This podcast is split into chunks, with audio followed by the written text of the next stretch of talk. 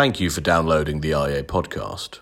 We originally published this episode onto the IEA's YouTube channel, IA London. We've stripped the audio and turned it into a podcast so you can listen to it on the move. Enjoy. It's important to specify what the argument in the book, The Road to Serfdom, is really directed against. Because this is an area where there's a great deal of, of sort of misinterpretation. It's not an argument against all forms of government intervention. It's not an argument against all forms of government regulation. And it's also not an argument against the welfare state. The primary argument of the book is an attack on comprehensive socio-economic planning. Um, good evening, ladies and gentlemen. I'm James Forder. I'm Academic and Research Director here at the Institute of Economic Affairs. Um, thank you all for coming. We're going to discuss, as you see, The Road to Serfdom. Was Hayek right? Um, well, we'll soon find out. Um, the Road to Serfdom's a book of particular interest around here, of course, because it's the one that um, set Antony Fisher on the road to uh, what turned out to be creating the IEA. Hayek himself said he was writing it um, unable to um, actually fight Nazism. He wanted to fight the, the sources of it or the causes of it. And he argued, reflecting on Germany and Austria, about the, that the, um, the attempt at planning, the attempt at control of the economy had fatally undermined democratic institutions um, and led to Nazism. So it's, it's a rejection of a, an explanation of Nazism that would be um, just historically contingent or um, a, a, character flaw of the German people, which was one of the things knocking around. Um, but it was finds its source in the well-intentioned attempts of the planners to um, make things work better. And of course, crucially, it was a warning to, um, especially the British, but to the other, to the democracies, not to go down that road. And he thought we were. Um, so. Um, we're discussing was that right and what further reflections are there on it on those themes for today. Fortunately, my role is only as question master. I have a team of experts here to um, help with the substance of the matter. Far end Mark Pennington, who's professor at King's College London, um, has written Robust Political Economy, a highly recommended book on classical liberalism describes himself as being interested in the relationship of philosophy, politics, and economics, but that's much too modest. Hmm. Um, he's, he's in the proper Hayekian way, he sees philosophy, writes philosophy, politics, and economics as if they really were one subject, not three subjects that have to be connected to each other. And currently writing on, or about to write on, Foucault and liberal political economy. Um, Sherelle Jacobs is a journalist who um, writes for the um, Telegraph. Um, she has done freelance work for the Guardian, so this is going to be a very balanced, uh, very, a very balanced discussion coming up. Um, and um, she's uh, so has a major theme, a concern with um, the, polit- the thinking of the British political classes being um, outmoded and not recognising the, uh, the, the importance of developments in science and technology in the modern world. I imagine we'll hear quite a lot about that. And Kristian Niemietz, on my immediate left, is head of political economy at the IEA. He's written some tremendous things on um, the uh, measurement um, and handling of poverty and on the um, health service, got himself in trouble with Angela Rayner um, for. Uh, well, actually, that's that's too modest as well. He got us all in trouble with that.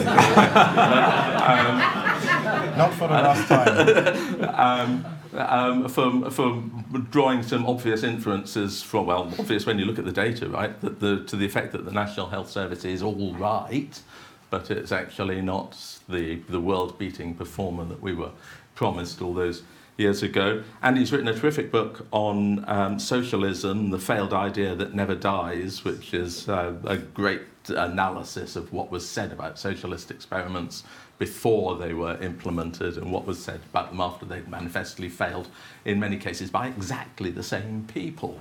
Not telling exactly the same story, however, as it turns out. Um, so there's the team of people, the wise people, who will be able to answer these questions. We are, as you can probably tell from click click that's going on here, recording um, this meeting. There's another camera up there which is recording mostly the backs of people's heads, but of course um, the front of us.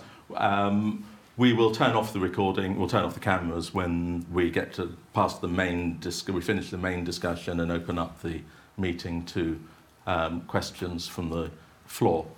Um, so, um, the Hayek's um, book, greatly, um, seemingly anyway, greatly praised by Keynes, as many people know, morally and philosophically, I'm in almost complete agreement with you, said Keynes. Um, that might not be the whole of the story. First question, I think, is to what was the message? I, you know, gave a, about a sentence on it, and um, was Hayek right um, to have this fear of planning undermining or the economic uh, roots of democracy being undermined by planning? Um, and what about the thought that strong enough liberal institutions protect us from it? Uh, for the dangers he was describing. May I start at the far end? With Mark? Okay, thank you very much. Um, well, I think my argument is that Hayek was essentially right. Um, but in order to appreciate that, it's important to specify what the argument in the book, The Road to Serfdom, is really directed against. Because this is an area where there's a great deal of, of sort of misinterpretation. Um, in many ways, The Road to Serfdom is Hayek's most interventionist book. So it's not an argument against all forms of government intervention. It's not an argument against all forms of government regulation. And it's also not an argument against the welfare state, or at least not certain configurations of a welfare state. The primary argument of the book is an attack on comprehensive socio-economic planning. It's partly an economic attack on that, that model, but also it's a kind of political economic analysis which claims that attempts to introduce comprehensive socio-economic planning are not compatible with democracy. Okay? So that's the core argument. Now, there's a weaker version of the argument which does apply to highly interventionist political economies and to certain forms of welfare state institution, I think. But it's important to keep this separation um, in, in, in mind. So, what's the basic argument, and why do I think it's, it's right? Well, part of the argument builds on Hayek's economic theory and his economic critique of planning. So the explanation of why comprehensive economic planning won't work. And that argument basically goes like this. So the fundamental economic problem of society is that there isn't agreement about the basic economic facts of life. And by that I mean what should be produced, in what quantities, at what price, who should be involved in the production process. There isn't agreement on any of those basic facts. We deal with the lack of agreement in a capitalist market system through the competitive process. It's an impersonal mechanism that allows divergent views of the economic environment to be tested against one another and for the outcomes of that process to be revealed through profit and loss accounting. If you try to replace that process with central planning, it will not work in the sense that it can't draw on the same gene pool of ideas that a capitalist system would do. But also, it generates these secondary effects which end up destroying democratic institutions. And the argument there is as follows if there isn't agreement on what we should produce, in what quantities, and how, then what are you going to do if you abolish the market system? If you have something like democratic central planning? Well, the argument is essentially nobody's going to be able to decide on what should be in the plan. Okay?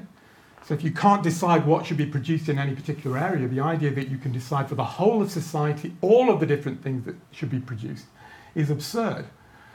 So you're going to be in a situation if you don't have a market economy, either of having chaos or having a situation where someone comes along and says, we need to bring order out of this chaos someone who's willing to impose a particular design in the face of this chaos. Now, this kind of argument is, is revealed in what I think is one of the most compelling chapters of the book, which is called Why the Worst Get on Top. So, in a situation where people don't agree about things, and somebody's going to have to impose a vision, the people who are willing to do this aren't going to be particularly nice people.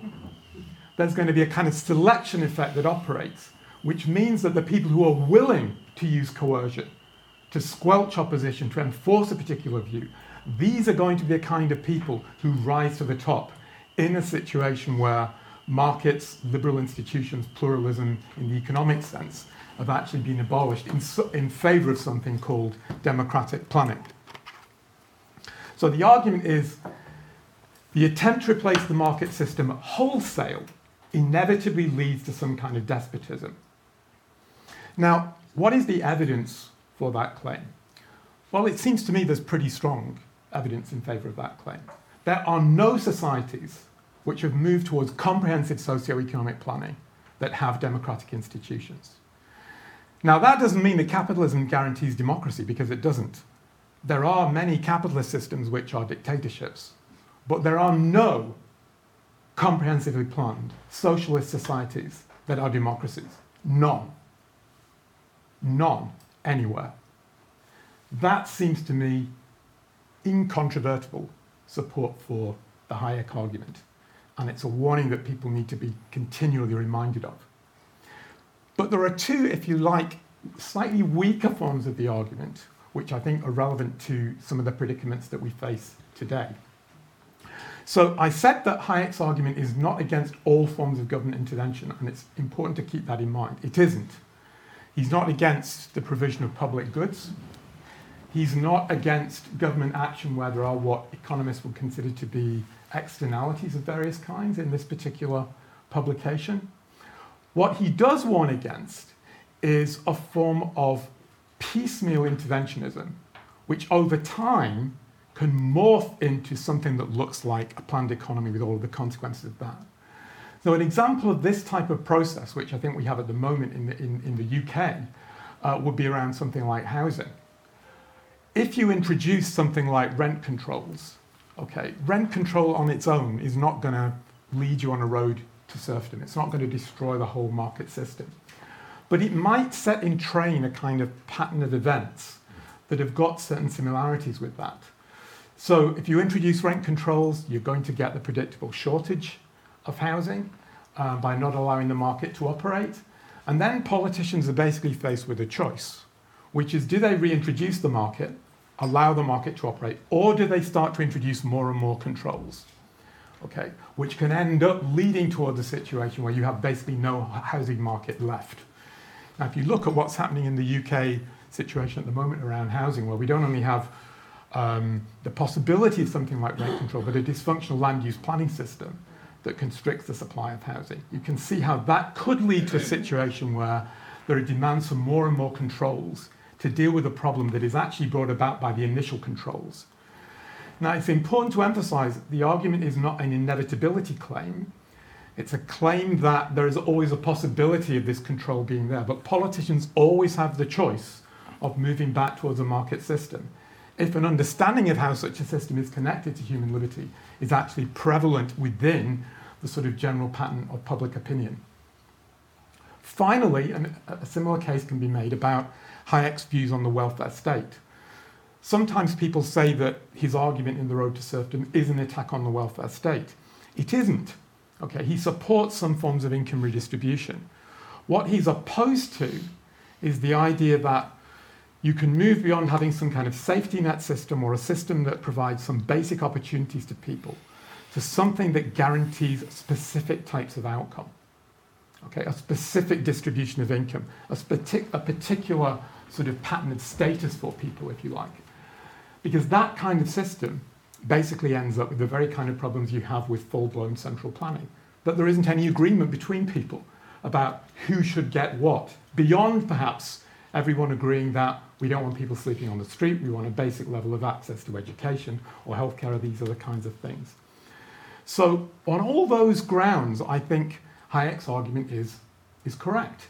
If we look at most of the European social democracies, where they have welfare states, they're not actually, even though many of them say it, committed to the delivery of what people call social justice. Okay, there are all kinds of ad hoc redistributive schemes that attempt to patch things up here and there, but they're not actually trying to deliver something like comprehensive equality. If they ever tried to do so, then we would be on the road to serfdom. Thank you.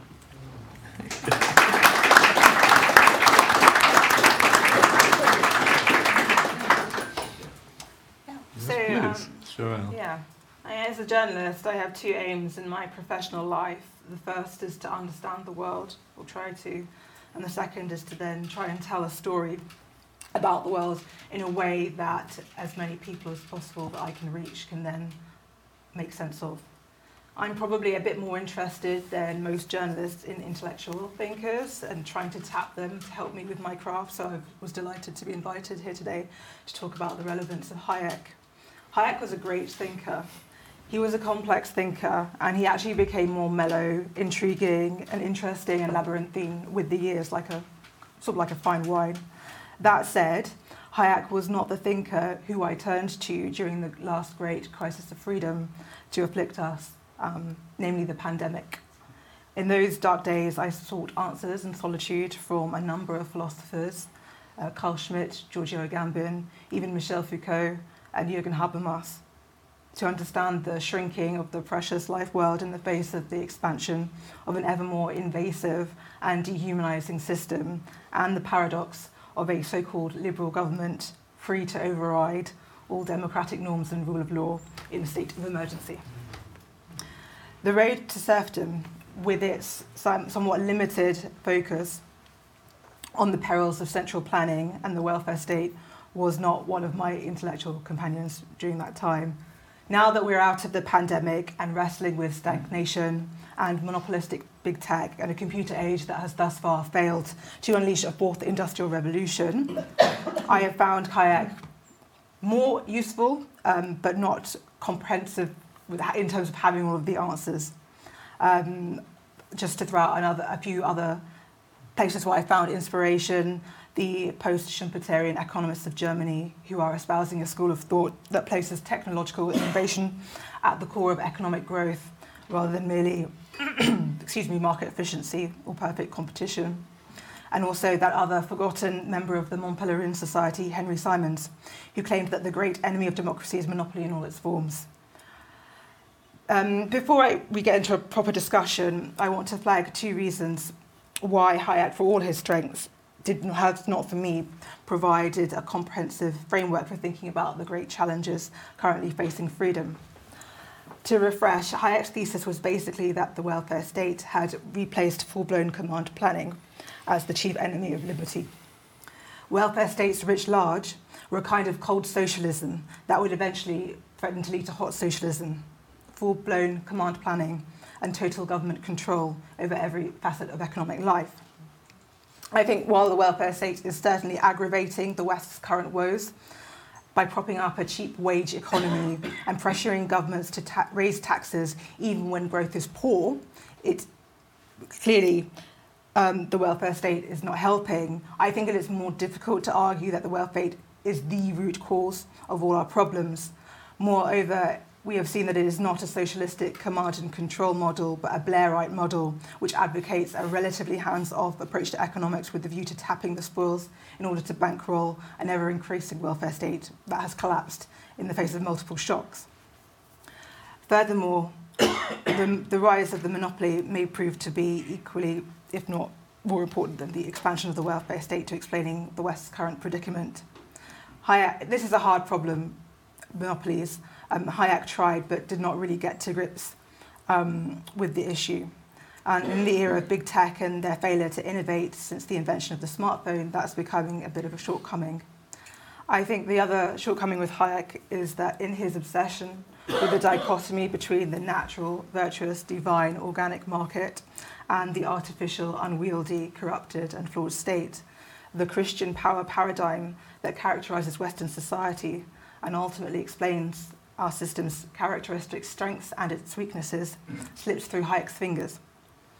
Hayek, who was ambivalent towards religion, did not fully appreciate the extent to which the liberal democratic capitalist system is a continuation of the Christian paradigm.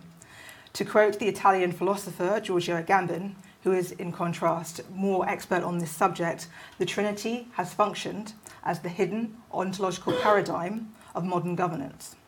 This has huge implications for freedom, because in the liberal democratic model, the, the dichotomous rivalry is not necessarily between market and state, but between the liberal management of society according to self imposed limits, whether that's in the political realm, which deliberately, in theory, cuts itself at the knees through the division of powers, or the economic realm, which in theory at least devotes itself to decentralized dynamism and competition, and on the other hand, total unbridled sovereign power. The liberal democratic capitalist paradigm is one in which popular sovereignty is like God. It retains omnipotent power that transcends rule of law. It reserves the right to exercise this power with brute force in a state of emergency, even if it does not manifest that power through meddling in everyday affairs. That old saying, the king reigns, but he does not rule. Um, through his decided framework, I think that Hayek simply can't see that the mortal threat to the economy is not merely from state meddling, but more importantly, sovereign supremacy. And Hayek, interestingly, seemed not so much threatened by sovereignty as dismissive it, of it, calling it a nonsense. Um, the other thing that I think Hayek, through his approach, could not quite see is that far from assuming a hard distinction between state and the economy, the Western Christianized tradition tends to a collapsing of the two realms into each other, a kind of totalizing divine bureaucratic managerialism. Um, as Agamben points out, in the out, the concept of the economy is traceable back to the Greek oikonomia, which pertained to the management of the household. The economy and state, in my humble opinion, I hope I don't get sent out for being so subversive, should be understood as both sides of the same coin in a way, presenting to us rival methods of totalizing world management. Um, so I think what Hayek perhaps couldn't quite see is that markets could be then vulnerable to monopolism and formation of market bureaucracies, how capitalism might, in the advertising age, bring in a new kind of hyper-consumerized tyranny, a world in which money is purely self-referential and anything can be commodified. Um, in short, I think that it is time to actually look beyond Hayek. He was truly a brilliant thinker, but as a Cold War thinker, he was a product of his time. Times have changed, um, new threats are emerging, or old threats are becoming more evident than ever and coming into sharp relief. Um, and I think that um, there are other people, and I've quoted Giorgio Agamben extensively, that perhaps we could learn from and speak and about. Simons. Yeah, thank you, that's it.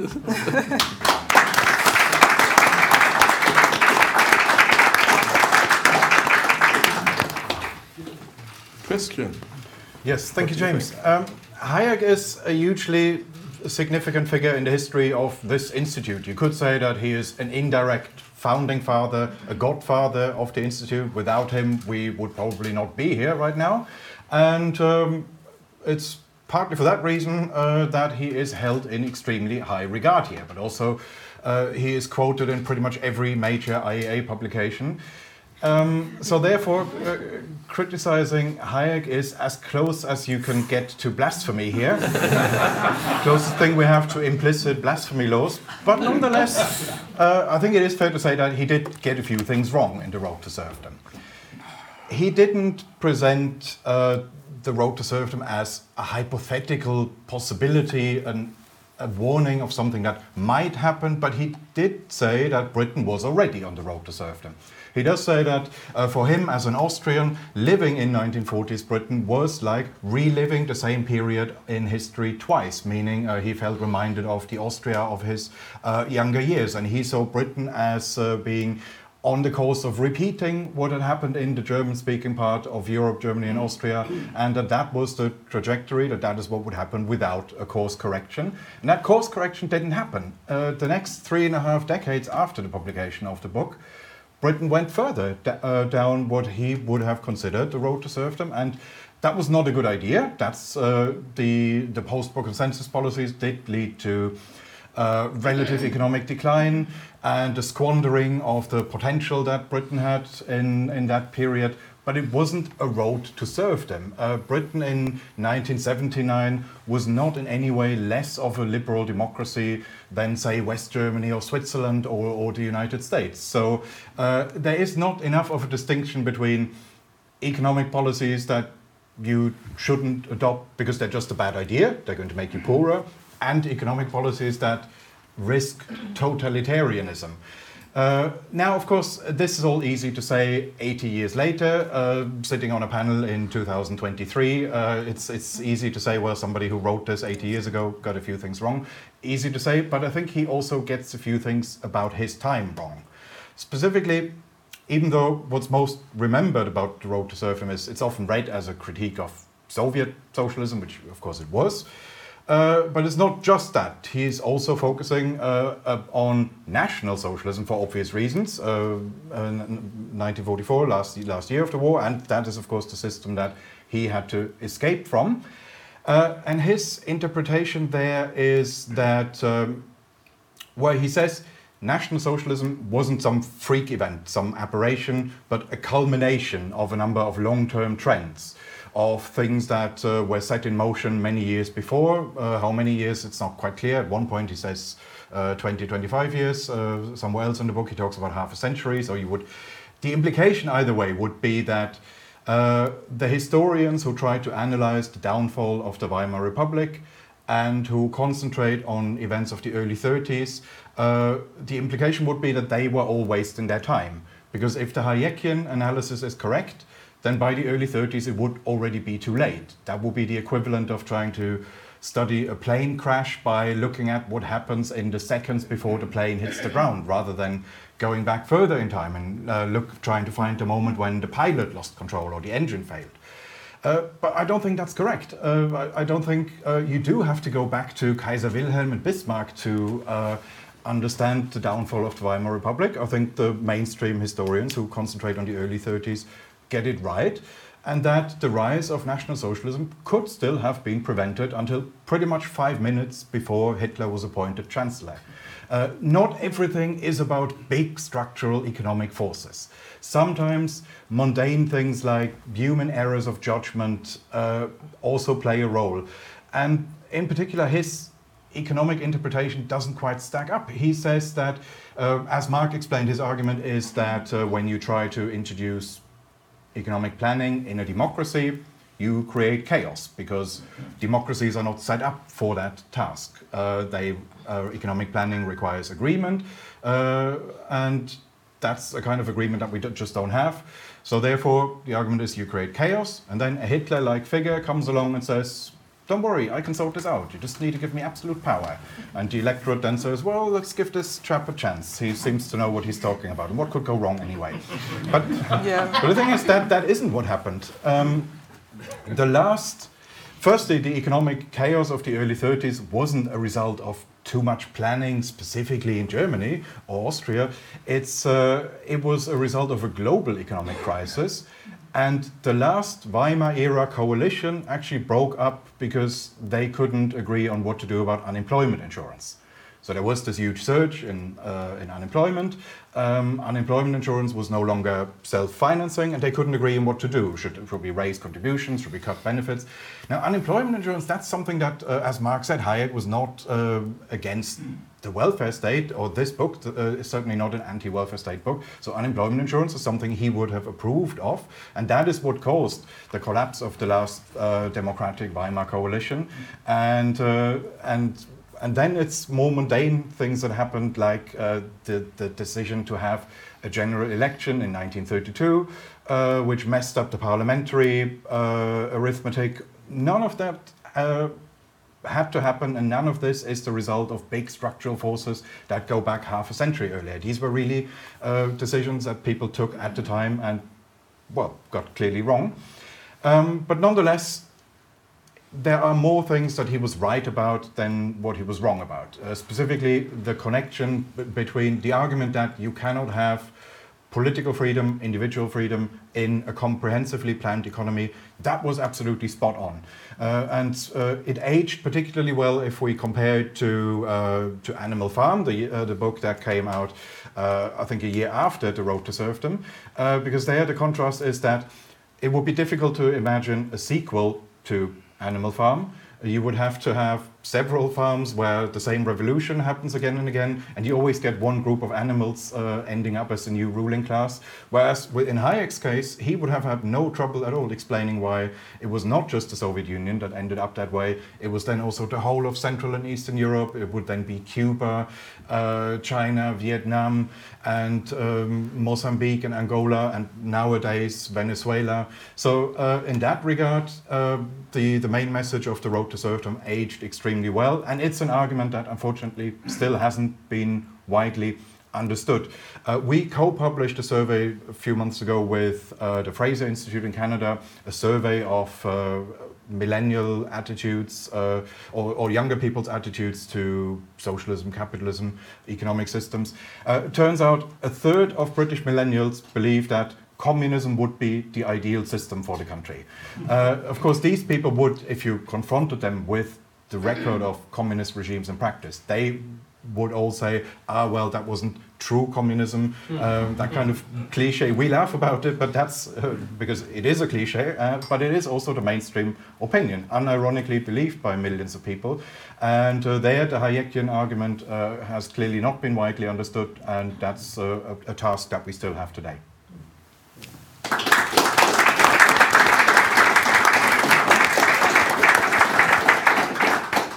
Um, fantastic. I've seen Mark taking notes, uh, but we, we, we, must move on. We've got uh, other topics to talk about. We might be able to um, come back to um, rebuttals. What about what I think we we hear the the contrast between the piecemeal interventions and the full blown socialism, um, despite what Kristian's opinion poll says. Um, the articulation of arguments for full blown um, socialism's much in the background. So the question is, are we as um, liberal-minded people um, in a more difficult position than Hayek making the case for the liberals because we don't have the the the Soviet system, as it were, to as as being the thing with which to draw the contrast. Um, does this make it more difficult, and what would be the appropriate way of going about it? Um, I'd like to go in the other direction or start with Kristian if he's still got voice. Pretty much. um, yeah, it, it, depends on who we're arguing with. Uh, I would make different arguments for different audiences. If, uh, if I'm talking to someone who may use the term socialism, but I know who I know is a social democrat, somebody who doesn't believe in central in comprehensive central planning. I'd make very different arguments compared to, uh, say, if I'm invited uh, to university, where it's, it's, usually a fully socialist audience. Um, in that context, I, I would um, make Hayekian arguments along road to serfdom lines for more piecemeal interventions I would not make the claim that this sets us on the road towards uh, fascism or, or, or Soviet type communism. Uh, there, I would make the, the more moderate claim that this is just a bad idea, don't do it. um, yeah, well, I, I think there are dangers that they're not they're not considered in in Hayek's book, but they're actually I very much agree with some of the things that Sherelle was saying, that there are thinkers. So I'm, I'm writing a book on Michel Foucault at the moment, um, actually looking at some of the parallels between some of Hayek's ideas and, and some of his. And he talks about something called biopower, um, which is very relevant in the context of the pandemic, where you have something like a public health crisis or some population crisis, where basically something like an emergency narrative is used to justify the extension of controls over people.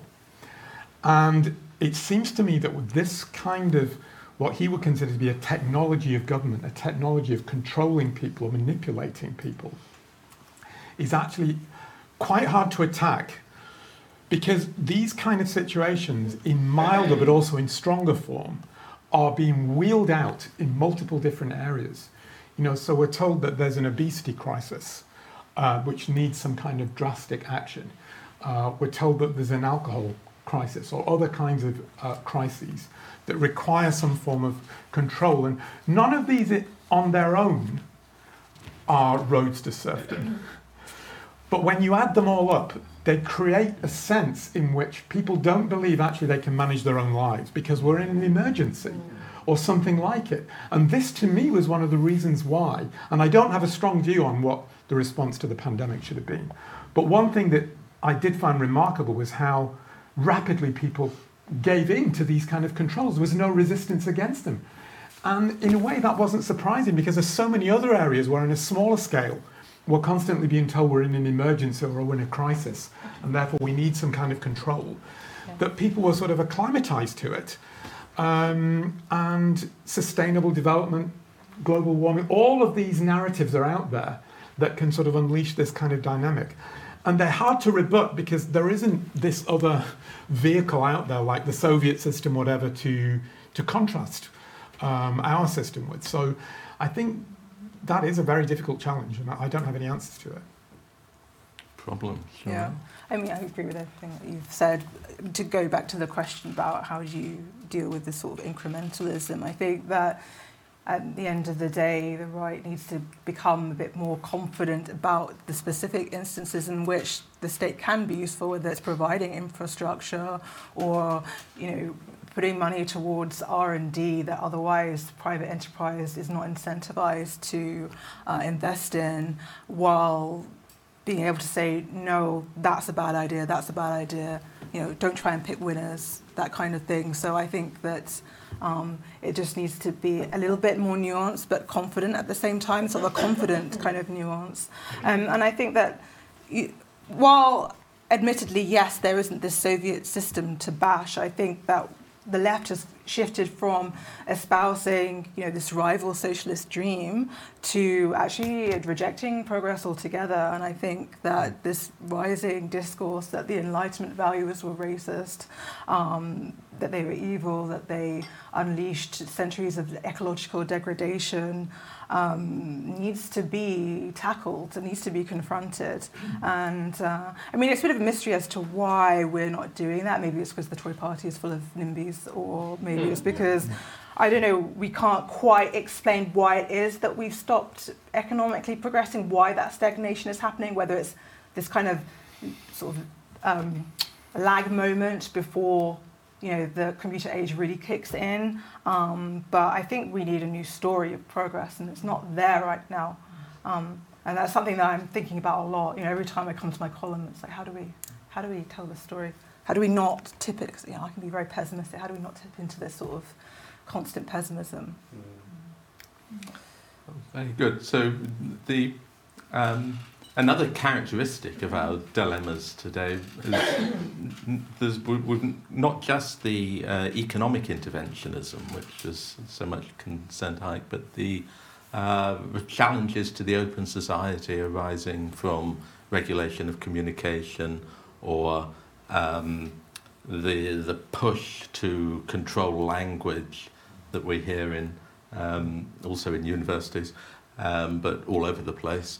Um, now, this is a, a, a, I think I'm right to say this is a different kind of challenge. Um, is that now as big a threat than socialism in 1944, or a greater threat? Or how should we respond to that? Well, should we?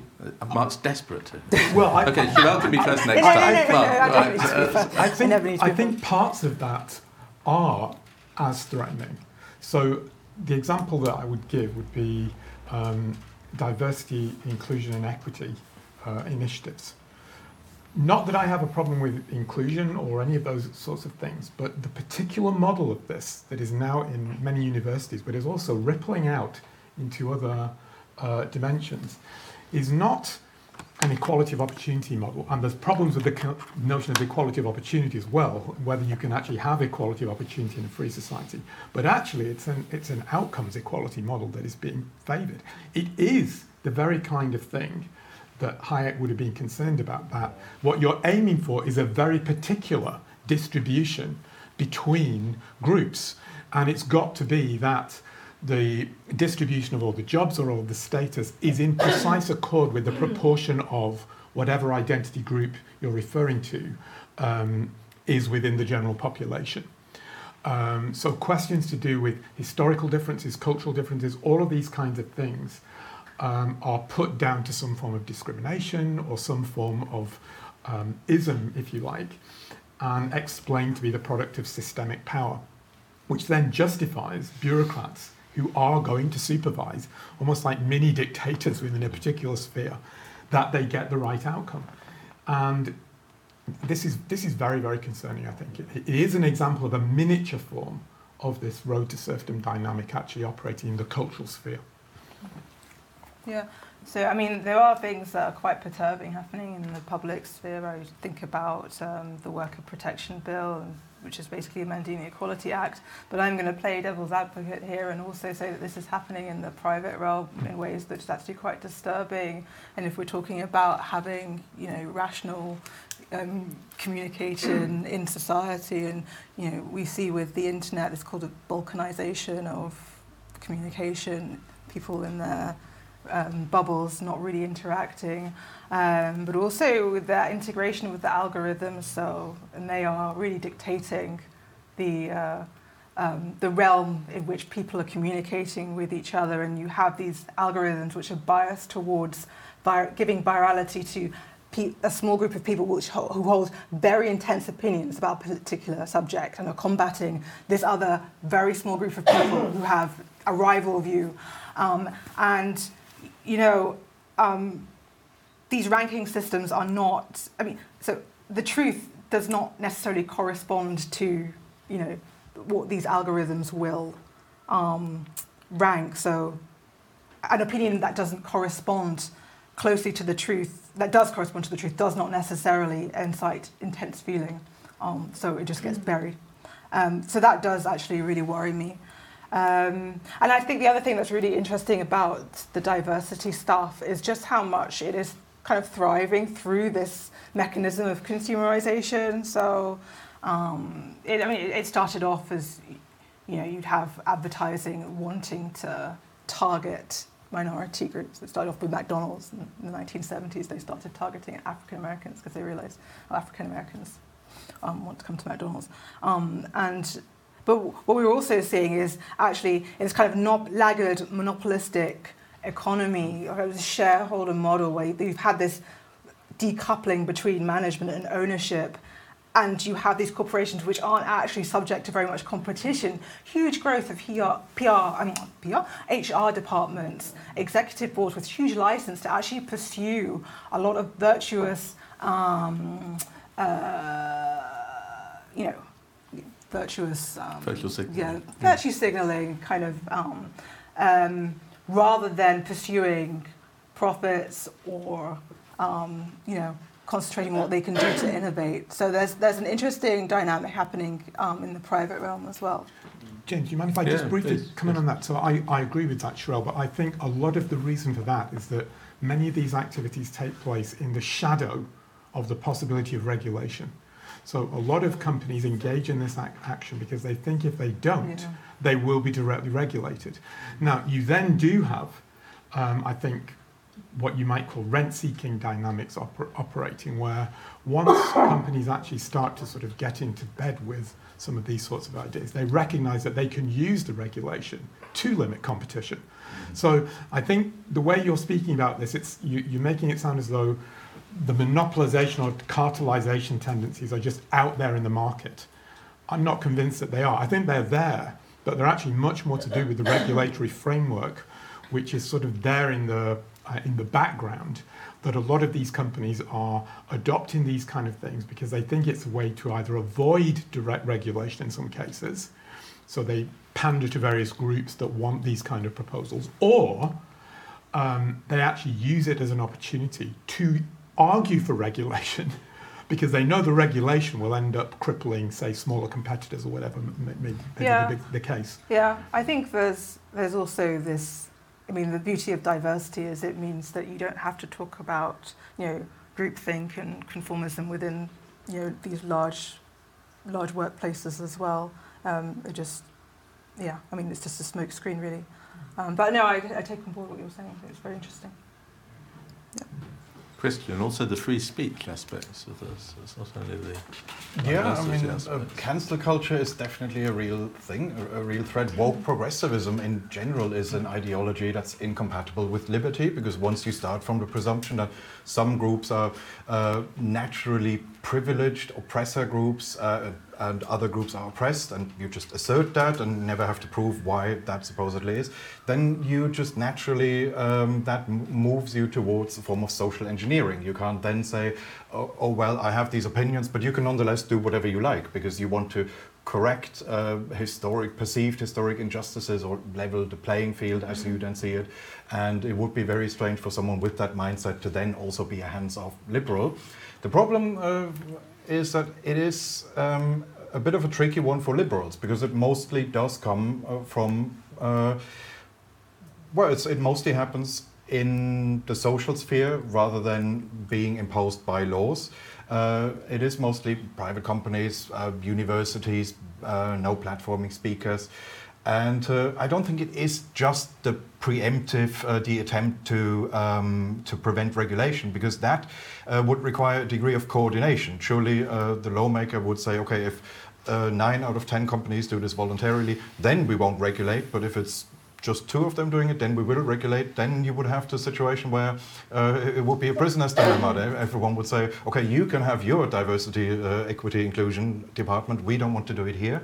So it, I think it is a, a more for a form of elite groupthink, and um, uh, yeah, uh, and and that's just difficult to get out of, and difficult for liberals to engage with because we don't want to uh, move to a situation where you somehow try to force freedom of speech on private organizations because we wouldn't have a problem with it if, say, a Catholic university said uh, a militantly atheist speaker isn't allowed to speak here. That we would then say that's a private organization, they have to have right. In principle, a woke university saying we don't want a non-woke speaker uh, is not fundamentally different and therefore it's uh, not a natural territory for us. So we end up with a very big dilemma, but you must must tell us something about what to do about it. Must- Uh, well, we, we- can let you off. Yes, we've, we've had this uh, argument here. I think liberals should engage in the culture war. We should. Uh, for a long time, we've had this um, kind of smugness that we don't want to comment on what private organizations or private individuals do in their own personal sphere. We would say, uh, oh no, we don't do that. We just talk about the rules of the game. Uh, we're more like umpires, we're more like referees. We talk about uh, whether something is within the rules or not. Uh, we don't comment on what the players should do as long as it's within the rules. We don't express a preference for which team should win. And engaging in the culture war would mean climbing down from that comfortable meta level and uh, being judgmental, uh, telling private institutions, yes, okay, you have a right to fire this employee because they tweeted something unwoke, but you shouldn't do it, and uh, we will name and shame you for doing it. I just want to say one thing, just picking up on it. I think the best way to combat the cultural is just to really try and hone this story of progress that we want to tell. Um, I, one thing that I find interesting about the, the uh, critical race theory is that if you trace it back, it goes back to a guy called Derek Bell, an African American um, scholar. And Derek Bell was actually quite interesting. He was an existentialist, and he actually, counterintuitively, he came from the view that the system couldn't be changed. And so he had this kind of it was this kind of heroic pessimism that you can't change the system, you can't change structural racism. So you just immerse yourself in this heroic, doomed mission to resist what cannot ultimately be overcome. And at the end of the day, why one might empathize with that position, it's a very futile one, it's a very impotent one. And if we're going to actually um, you know, combat that, then it needs to be with a, a belief that things can progress, that you can change things for the better. And I think that's the difference between what's going on with the culture war and the philosophy behind that, if you go deep, deep, deep to its root, and how we can try and overcome it, um, rather than sort of, you know, you're all idiots. Um, which is tempting, but yeah. I mean, it's not how it's not how you win the argument, right? Ultimately. Uh, yeah. So the, the, the, final question, in fact, was these uh, two people have started answering it, but prompt for Mark and come back to the, the first two. Uh, concerns how what do we do as contemporary liberals to build support for opposition to these various forms of statism? At least two, I think, actually three sorts have been in the conversation. I, I mean, I, I personally don't I don't believe in wars um, of, of, of, any of any kind, including culture wars. So I think I think you have to make the case for um, individual liberty, and I think you can do that without actually engaging in culture war as it's become understood. So the thing that I find most objectionable about a lot of um, what people call woke politics um, is actually that it erases the individual. So everybody is seen simply in terms of their membership in, in groups. But many of the members of these groups don't agree with each other. Mm. You've actually got miniature roads to serfdom, that dynamic of a kind of strong personal group at the top, imprinting their vision of what the group wants on the other members of the group. There isn't a gay view or a black view or a female point of view or whatever. There are multiple perspectives, and these are actually raised by these kind of um, ideologies. So I think the way to deal with it is not to have a war as such, but to make the case for respect for individual dignity, for individual people. And I think that's an attractive vision that you can sell to the broader population without engaging in a war against these um, people who have a rather different view of, of our status as individual beings. Kristian? Yeah, well, I would just say that in itself is engaging in the culture war. Uh, when, when you do that, uh, you are challenging the presumptions of the woke progressive side, and uh, then you are already in a participant in the culture war, and, and that's a good thing. That's that's what we should be doing. Uh, but otherwise, it just uh, again depends on who we are talking to. For the the, the threat of socialism, it, it really is about. Um, it's still the old school arguments that Hayek made uh, 80 years ago. They still haven't been widely understood, and that's something that we, as liberals, still have to do. And we should also perhaps, uh, if people on, on if our socialist opponents um, talk about their idea of a future socialist society in highly abstract terms, uh, and therefore dismiss all the real world evidence by saying, ah, well, these people didn't mean well, they just had the wrong idea of socialism. It sometimes can make sense to just remind them of what people like the early Lenin, the early Mao, what they said, and, and just show them, look, these people did not start out with the intention of creating a totalitarian hellhole their early writing didn't say we want gulags and mass executions. Um, their early writing is often very much like what a millennial socialist today would say. And um, just to confront them with that and say, well, what exactly is the difference here between uh, the early Lenin and you? This sounds like what you could read in any university society. That can be quite effective, and that's something that we should be doing. Yeah, so um, I think that the way forward is, first of all, um, a in terms of economics, you know, a story of freedom which is perhaps quite nuanced but also confident. So just thinking a bit more about, okay, so how do we deal with the problem of monopolies? Um, do we think that there is a role for the state in particular instances? You know, people are talking about advanced manufacturing. We see what America is doing. Do we ignore what they're doing? Do we try and emulate what they're doing? Do we try and do an improved version? Um, and I think that we also need to think more about the state of exception um, in, in, terms of freedom. Um, how do we define a state of emergency? And how do we make sure that a state of emergency does not go on longer than it should? Um, and it's quite hard, I think, to motivate people to talk about these things and think about these things once the emergency has passed. But I think we can be fairly confident um, that you know, the, the last pandemic, um, you know, there will be another pandemic sooner or later. Um, and I think ultimately it's very important to try and hone this overarching story of freedom that's going to exhilarate people, that's going to unite people, because I think that's ultimately why we've stepped into this culture wars because there's no there's no one thing that we can agree on right now and you know there's only we only need to agree on one story in order for this to work um, and the problem is we don't have that one story that's uniting us um, you know, I'm fascinated with the fact that the last, you know, utopia that we had was a dystopia, kind of this end of history narrative. So this lobotomized freedom where there would be no more left to debate or discover. Um, and it's kind of it's very similar to, to Rome actually in Augustus. The end of history is really fascinating, and then after Augustus, you quite, there's nothing, there's no further for the Roman civilization to go. It can't it can't envision a future beyond what it's already achieved, and I think that that's the problem that we have today. Um, but we need to get over it, and I think the part of the problem is big tech is not really articulating a future which involves any of us. Um, so we need to also grapple with that. That's probably another session. Um, but yeah, it's just, I mean, I'm in the business of stories. So I'm always going to say, you know, the story is the answer, but I really believe that. I really believe that.